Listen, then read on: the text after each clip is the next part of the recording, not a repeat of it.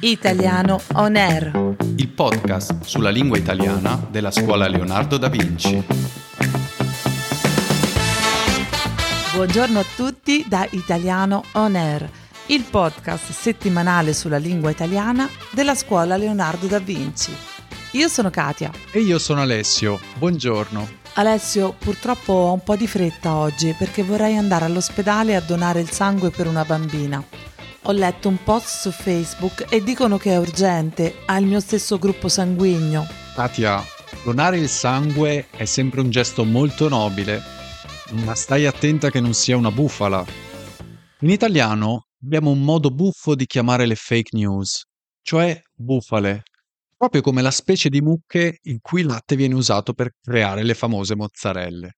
Ma perché dici che potrebbe essere una bufala? Perché se un ospedale ha bisogno di sangue, non scrive un messaggio su Facebook, ma fa un appello ufficiale che puoi trovare, non lo so, sul sito dell'ospedale oppure al telegiornale.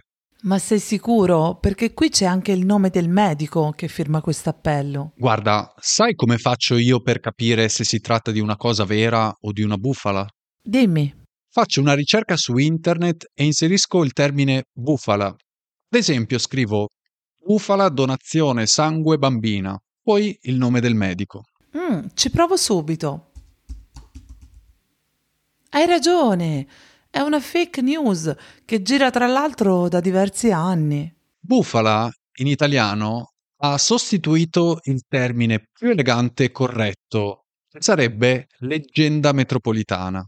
Giusto, in effetti ha un nome buffo bufala, ma tu sai da dove viene? Sembra che questo modo di dire risalga all'antica Roma, quando i macellai disonesti vendevano carne di bufala spacciandola per quella più costosa di manzo.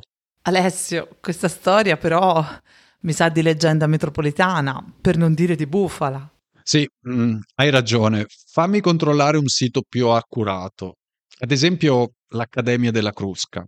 Eh, bravo, l'Accademia della Crusca è il più importante centro di ricerca scientifica dedicato allo studio e alla promozione dell'italiano, quindi una fonte molto attendibile. In effetti hai ragione. Sembra che questo termine sia di origine romana, ma le storie che si narrano sono del 1900, sia quella dei macellai disonesti che vendevano carne di bufala invece che di manzo, che un'altra. Senti qua. A Roma, intorno agli anni 40, le donne spesso portavano, per risparmiare, delle scarpe con le suole in pelle di bufala, invece del più costoso cuoio. Capitava, nei giorni di pioggia, che con queste scarpe scivolassero.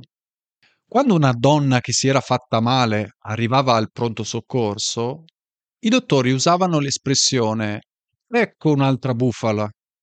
È una storia non verificata, ma comunque plausibile. È vero. Guardiamo alcune parole che abbiamo utilizzato oggi. Io ho detto che donare il sangue è un gesto nobile, cioè un gesto che fa onore. Io ho detto che l'Accademia della Crusca è una fonte attendibile, quindi che merita di essere creduta. La suola di una scarpa è la parte orizzontale che sta sotto alla scarpa e si chiama così perché sta a contatto con il suolo. Infine, plausibile significa che è un fatto credibile, convincente, che ha tutte le carte in regola per essere vero. Quindi non devi correre all'ospedale? Ho deciso che comunque andrò a donare il sangue, a prescindere dalla bufala che ho visto su Facebook, perché è importante. E fai bene. Noi ci diamo appuntamento la prossima settimana per un nuovo episodio di Italiano On Air. Metteremo nella descrizione dell'episodio i link dei siti di cui parliamo in questa puntata, sia quello dell'Accademia della Crusca, che potete consultare per curiosità e definizione della lingua italiana, sia quello del più famoso sito di fact-checking italiano e quindi un sito sulle bufale. Alla prossima settimana! Ciao!